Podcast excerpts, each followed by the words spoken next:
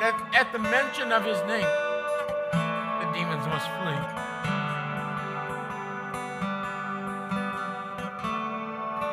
Father, I pray that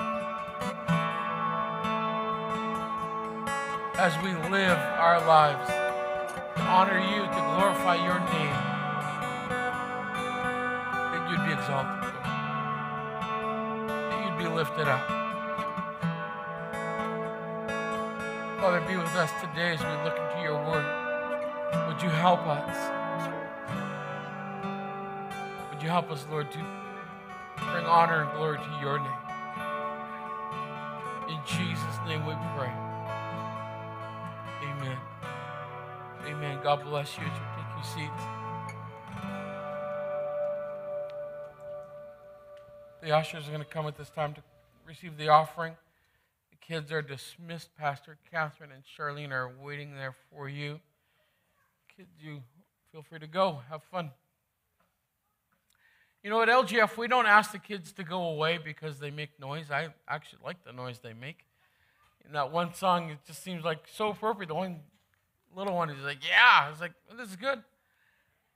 It kind of fit right in. You know, but we, we, we have a class specially for them so they can learn at their level of understanding. So it's not about anything that other than we want them to be able to learn and to grow where they are with the Lord. So God bless you.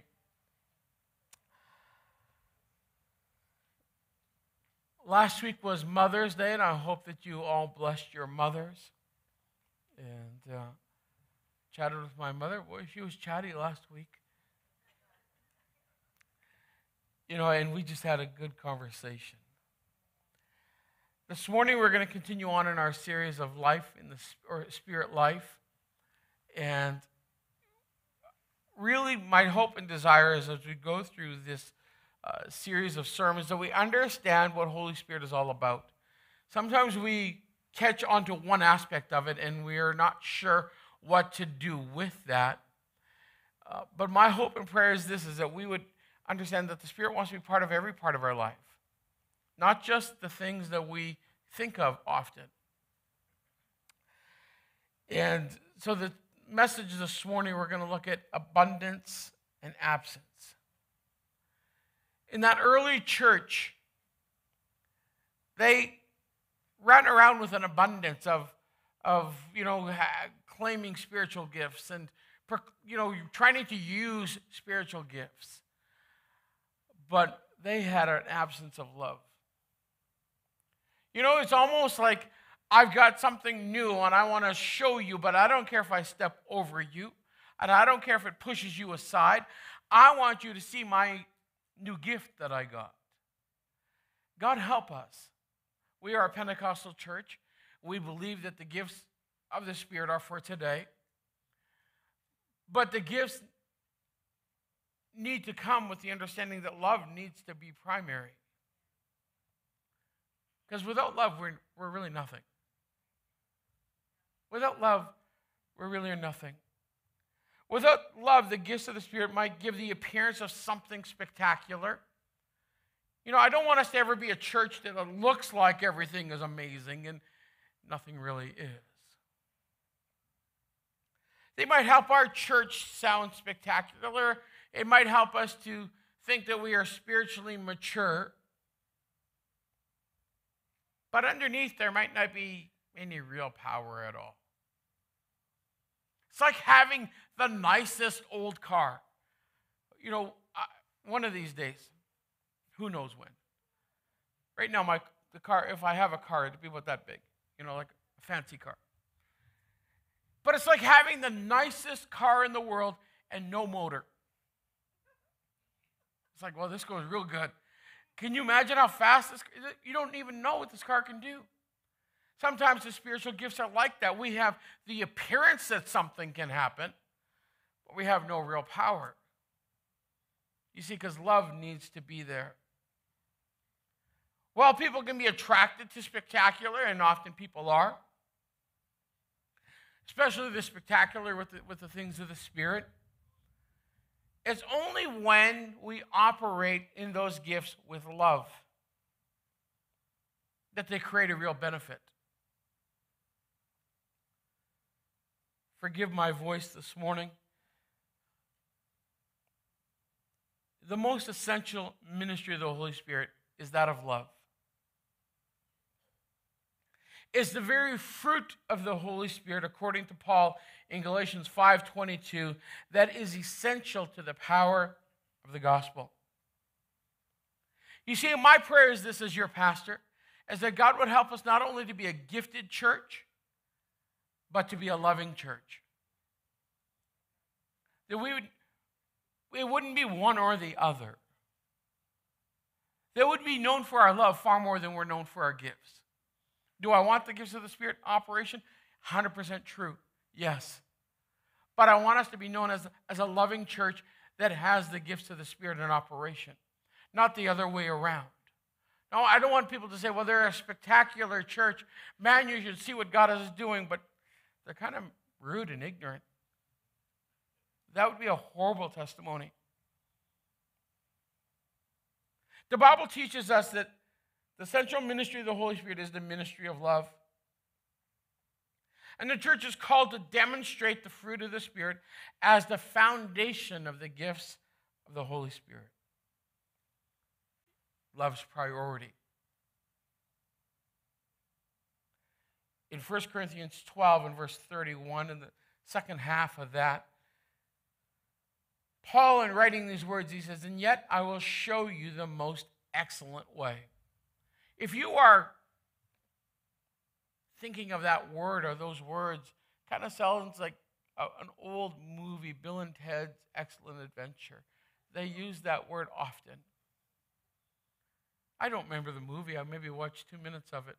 But it just sounded like something they said back in those days. But I don't know about you, but if somebody said, I'm going to show you something more excellent, it's like, oh, well, we kind of just had this spiritual stuff going on. Now, now you're going to show me something better than that? Yeah. It was intended to guide this very gifted church into a healthy balance between gifts and love. You see, without love, the gifts are meaningless.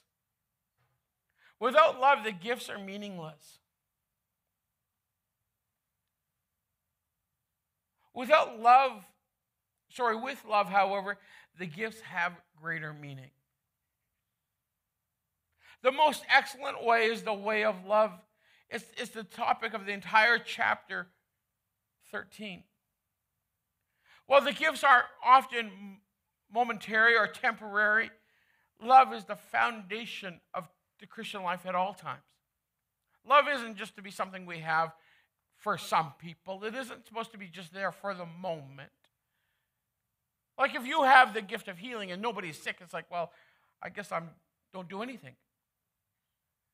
But if you have love throw, flowing through you, then that should always be there. It shouldn't be like, well, I don't have to love today. That should always be in our lives. That should always be part of who we are. Nothing is superior to love. It's the very foundation of God's nature. And this includes the Holy Spirit as well. What moved the hand of God to save us? It was His love. It was His love. The fruit of the Spirit is superior to the gifts in terms of impact. However, the ideal is to have both. But gifts without fruit is meaningless. Even Jesus said that nothing is more important than love. Jesus said that love would be the hallmark of Christianity. It would be how the world would identify us as Christ's disciples. He said this in John 13 and verse 35 says this, "By this all men shall know that you are my disciples, that you love one another." What does that look like? How do you love one another? Well, that's a hard question, isn't it? Because when we look at love, we think, well, that person gets on my nerves. You don't, please don't look over at them. You know, they cause me grief. You know, we have, that's the world we live in. Not everything is perfect.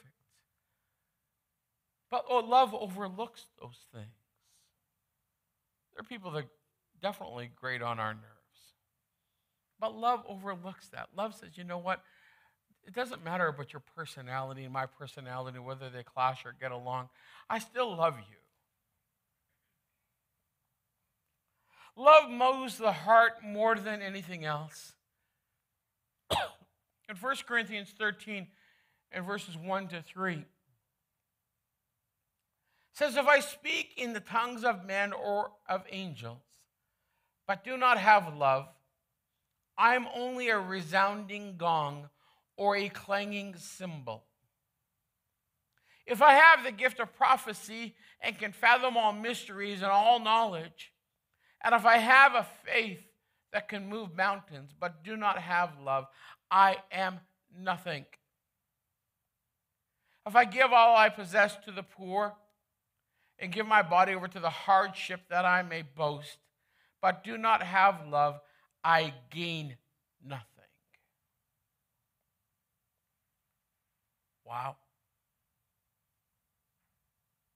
Paul launches into the problem facing this very gifted church. There was a great abundance of gifts. In fact, if we were to look at them today, we'd say, we want to be a church just like that. We want to have all of these charismatic things happening. We want to have all these gifts happening. And Paul says, you know what? You can have all of those things, but if you don't have love, you're just making noise. They had the great abundance of gifts and the great absence of love.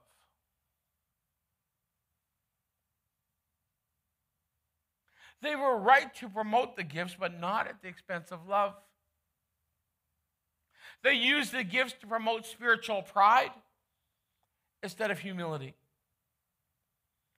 And the result was a very competitive church. You see, when God looks at you and when He looks at me, and if you have a spiritual gift, He doesn't look at you higher. And if you have a spiritual gift that may be quieter one, maybe just a gift of administration, which is listed in the spiritual gifts, but not as vocal as some of the other ones, he doesn't say, well, you're on this level and you're over on this level. No. God doesn't look at us like that. He looks at us and says, Do you have love? And only you can know that answer. Do you have love in your heart? Do you love the church? Do you love others? Do you love the church like I love the church? You see, this church was only relying on the gifts. They're saying, we want to be just a gifted church. Oh, it would be nice to be a gifted church, but not at the expense of love. They're relying on, on, on that. Their witness was beginning to suffer in the community. All the gifts in the world, all the gifts in the world will not win the lost. Will not tell those who are apart from Christ that they need to come to Christ. You can have all the gifts, but if you don't have love, you have nothing. Nothing is more important and no more powerful than love. The healthiest of churches are ones that have a balance, where they have a balance between loving and being gifted. It's not impossible to have a good church that is gifted and not loving, however. You can't have a good church that's just full of gifts and not be loving. It's impossible. Even if a church had all the great gifts like tongues, but had no love, they'd be just making noise. Clanging gongs and cymbals. If we didn't have this plastic around the drums, I would let you hear what that sounds like as I play it. Right? Not as somebody who knows what they're doing. Because if I bang that drum, you're going to say, good thing the pastor's not the drummer. The interesting thing about the clanging gongs and those cymbals, they were familiar with those sounds. Those were sounds that they heard in their community. Those were sounds that would be used to draw people out to temples. One temple to Dionysus and another one to Cybele. And then Dionysus was the god of revelry and ecstasy, the god of wine. Who knew that? And Cybele was the god of nature. Just loud gongs and clanging cymbals, calling people to worship something dead, something not alive. It really meant nothing. Because if I go and bang the cymbal and I tell you, this is for the God of wine, you're like, you're a bit crazy. Like, I didn't, like, hello. We bang the one for the God of coffee. You know, like it doesn't make sense. And so Paul's saying, you know, if you're just making noise, it has no life to it. So Paul looks at this church in Corinthians and he says, you know, you're just ignoring love. You're just all built up on, on things that people can hear and see, but in the middle of your heart, there's no love. They're just empty practices then. There can be no ministry without love. Notice how at the end of verse 2 he says, I am nothing. Can we put that verse back up there potentially? Yeah. Paul says, I am nothing. He says, I am nothing, not he didn't say, I have nothing, but he says, I'm nothing. It, uh, really, nothing come from me. There's nothing there. They bragged about all the gifts, but Paul says they are nothing without love. They're just making noise. They're just making noise. And I tried to find a picture of noise, and I found it because remember, you some of you remember if you're my age. Those of you who are younger, there was a time when TV went off. Right? Like there was a time, if you stayed up late enough, there was a time where it just went shh. I was like, okay, I better go to bed. It was like the 12 o'clock alarm. You know, and then you usually some color bars go on the screen, and then Right, some of you nine years like, I remember those days. Now you can watch Shopping Channel at 2 o'clock in the morning. But there was a time when it just made noise. That's what Paul says. Paul says in your life, if you don't know Christ, if you don't have love there, you're just noisy. You're just making noise. Even the most powerful gifts are without meaning if they're absent of love. Love needs to be a priority in the church. And you're saying, How do I get more of that? That you can pray for. You can say, God, may I get more love? May you give me love. May you help me to love. Will you teach me how to love? Will you show me how to love those that I find hard to love? Because we all have them in our life, don't we? There's somebody just kind of like, oh. We live in a, in a townhouse condo. I'm loving my neighbors more today than I did early on. I think some bangs on the wall kind of helped.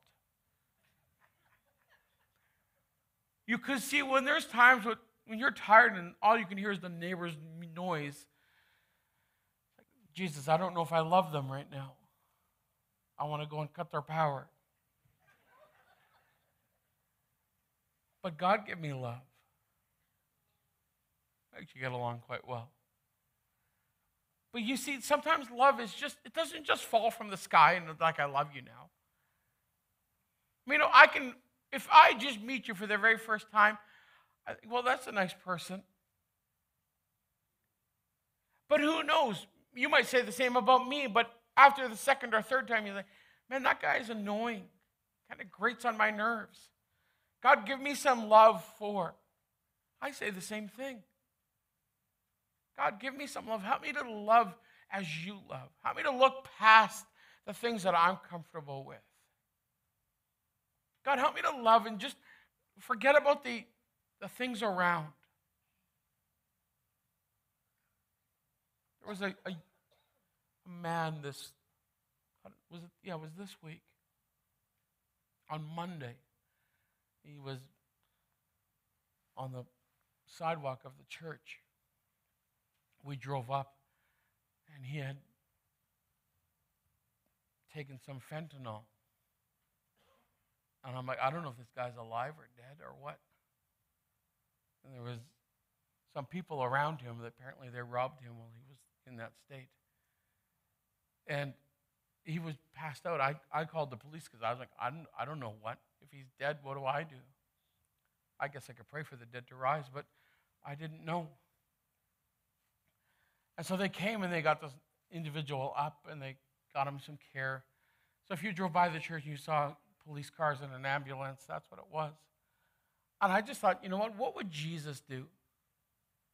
I didn't try to be ignorant to this guy. I didn't try to, I, but for the grace of God.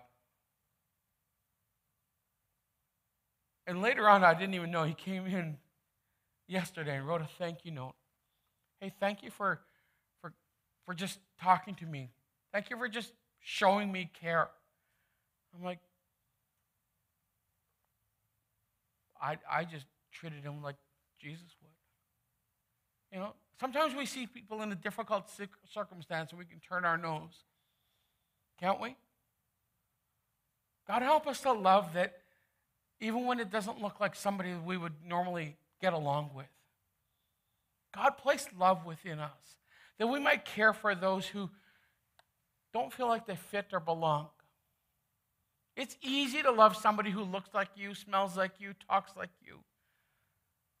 It's another thing to love somebody who looks different, has a different lifestyle. God, help us to love everyone. That doesn't mean you have to love or be happy with what they do, but help us to be loving. Love needs to be a priority in this church. You see, because love has power. Love has power to change lives. It was love's power that changed my life. It was love's power that changed your life. Love has power. In 1 Corinthians 13, verses 4 to 7, it says, Love is patient and kind. Love does not envy or, or boast. It is not arrogant or rude. It does not insist on its own way. It is not irritable or resentful. It does not rejoice at wrongdoing, but rejoices with the truth. Love bears all things, believes all things, hopes all things, endures all things. Paul now begins to describe God's love, the kind the Corinthian believers needed in their church, the kind that all Christians need today. He starts by describing how patient love is. It is kind. It does not envy. It's not self seeking.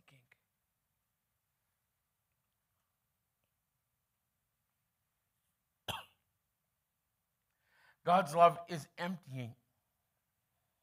It's putting aside our personal desires for the other person's benefit. It's seeking the other person's best interests. Did you know love can change any situation? It's not just a feeling, love is an action. You'll notice from Paul's description concerning God's kind of love, there are no references to feelings or emotions, just actions. You know, I meet people that say, Well, I fell in love. You might have used that phrase. You can't fall in love. You can learn to love. You know, because it's not a feeling. It's, it's, it's, it's not just something, well, I feel really good. Because what about happens when the day you don't feel real good? Well, now I fell out of love. Right? That's how we use it sometimes, right? It's how I feel. No, love isn't a feeling. Love is an action. It's, it's got to go beyond just the fuzzies in my heart. My wife and I have been married for 31 years. You know, there's days, I'm sure my wife, not me, I mean, my goodness. There's days where it's like, I, I have a hard time loving me. I don't even know how she could love me. Being truthful. There's days when it's hard for me to love me. And I'm like, I don't know how she can love me. Because love's not a feeling. Because if it was, then the moment that I'm angry, it's like, well, I don't. It's got to go beyond that. It's got to go beyond just how I feel. It's got to go beyond my emotions.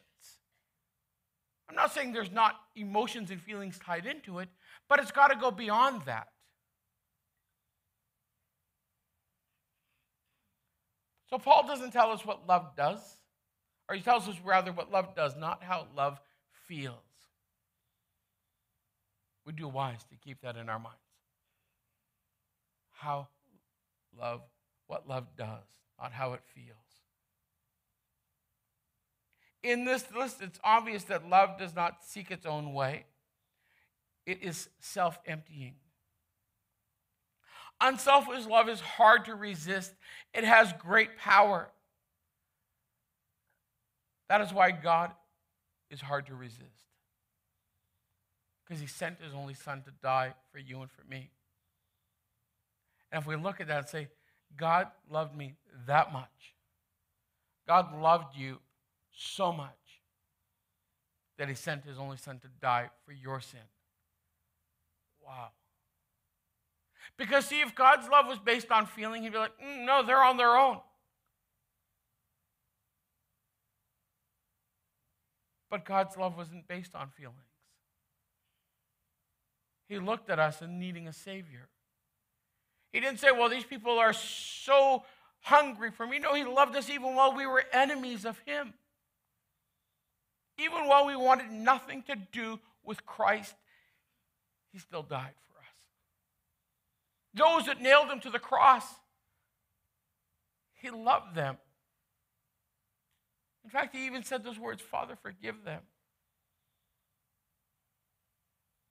You see, love, oh my goodness, when we have love, it's, it's so much more than just everything else.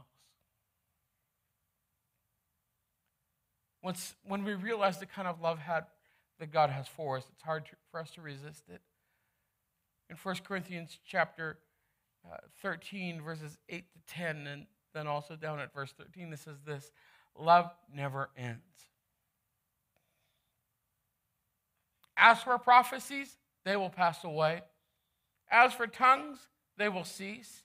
As for knowledge, it will pass away. For we know in part and we prophesy in part. But when the perfect comes, the partial will pass away. Verse 13 says So now faith, hope, and love abide. These three. But the greatest of these is love. You see, love doesn't end. God's love for you and for me, it does not end. You cannot get to the end of God's love. You cannot say, God, I don't know how you can love me. God has not stopped loving you, and He's never will. He loves you. God loves you. And, and because of His love for us, that should cause us to say, God, I'm so grateful. May I, em- may I emulate that in how I live. May I show that love in the way I conduct myself. All of these gifts that are listed in Scripture, they help the church.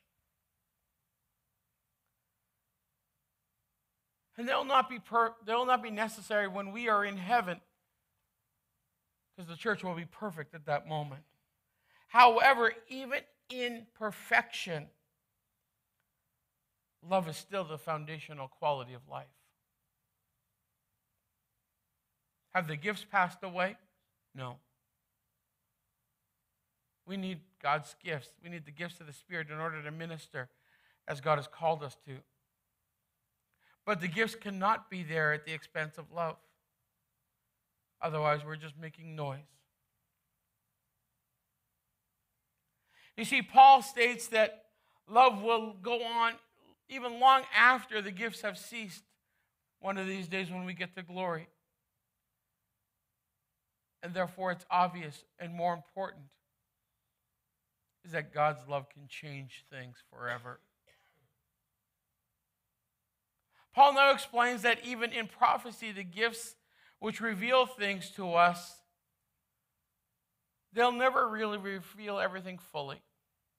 He says, For now we prophesy in part because we see just in part. We don't see everything, we don't know everything. You see, we, God hasn't revealed everything to us because I don't think we can comprehend everything. When we get to glory, though, you ever have that conversation with yourself? Now, when I get to heaven, I'm going to ask God this. Right? And people have a list. This is the first thing. You know what? When we get to heaven, you're going to know all things. You say, oh, there goes my list. You're not going to say, God, why is the sky blue? Why is the grass green? For those of you who aren't color impaired. We're going to know those things. Hey, God, what happened with the platypus? You know, is it a duck? Is it a, you know, what? You're going to know those things. We, we are so limited. But one of these days when we get the glory, even with our own lives, we're so limited. But God says, you know what? One of these days you'll know all things when you get the glory, when you're with me in heaven. So we live right now, even with prophecy that only can tell us a small part. Because the gifts have limits. Did you know that every person that was raised from the dead in the Bible died?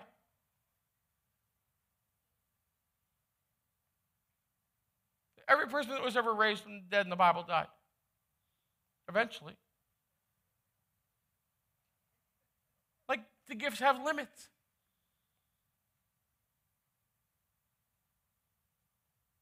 But love does what knowledge cannot do. And there's no limits for love. In 1 Corinthians 11 or 13 verses 11 and 12 says this, "When I was a child, I spoke like a child. I thought like a child. I reasoned like a child. When I became a man, I gave up childish ways. For now we see in a mirror dimly, but then face to face. Now I know in part, then I shall fully so know fully, even as I have been fully known. Paul describes what it means to mature in love, as what love does in us. He says, When I was a man, I put away childish things. It indicates an act of will and cooperation on his part.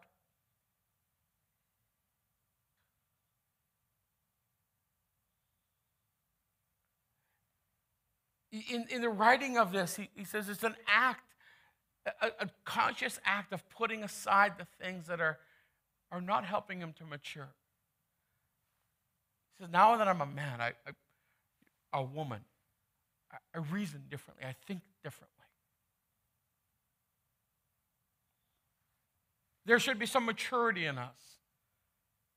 There should be some uh, observable changes that have taken place in our lives. Love cannot just be words. We're talking with my, my wife and I, we were having a conversation the other day. I said, You know, honey, I love you. I said, The first girl that I married? Was saying, What? No, that was grade four in recess. By the end of recess, we were, she was already moved on. Because sometimes we just throw things out flippantly, don't we? And we just throw out words. Now, as a man, as someone who's put away childish things, love is different, isn't it? Love has more meaning to it, doesn't it? And that's how love should be in the church. It should be, you know what?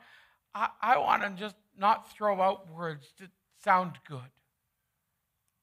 I want it to be a real change. I, I don't want just words, I want actions.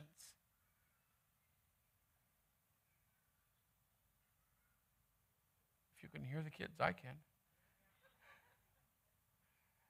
Love is not just taught with words, but with deeds.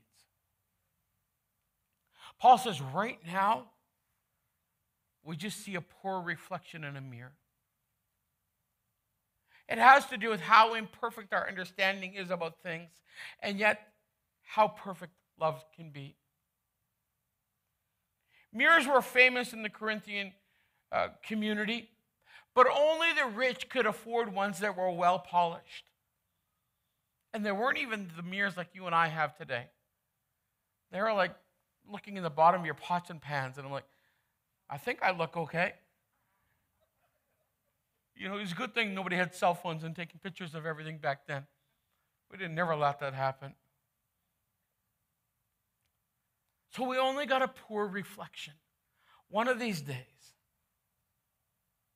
one of these days, we'll have a, the ultimate reflection. We'll get to see our King and our Lord clearly. You see, gifts and knowledge only offer a murky glimpse of reality. But love conquers all. Where words fail to communicate love, actions can. You know, so even though I may not say to you as your pastor, I love and care for you, hopefully the way in which I conduct myself shows you that I love and care about you. And I do as your pastor.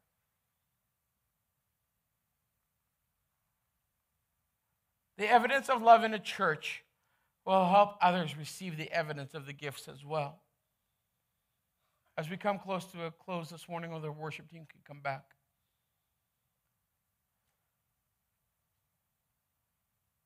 The Bible declares that God is love.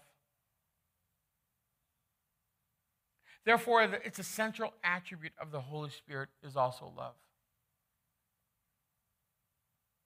In Galatians 5 and 22, Paul goes as far to say that love is the very fruit of the Spirit.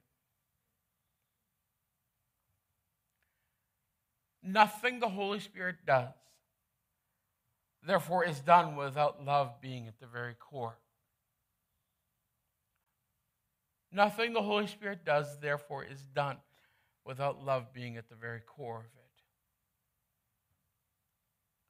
As we go on in this series, we're going to talk about some of the gifts and fruit of the Spirit.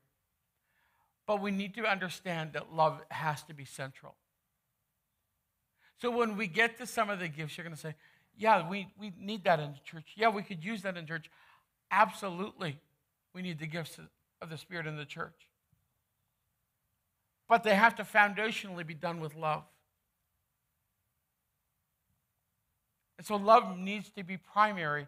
So that's why we're, we're building up so that when we get there, it's like, okay, I can understand these gifts because they're done in love. If we do them outside of love, we're just making noise.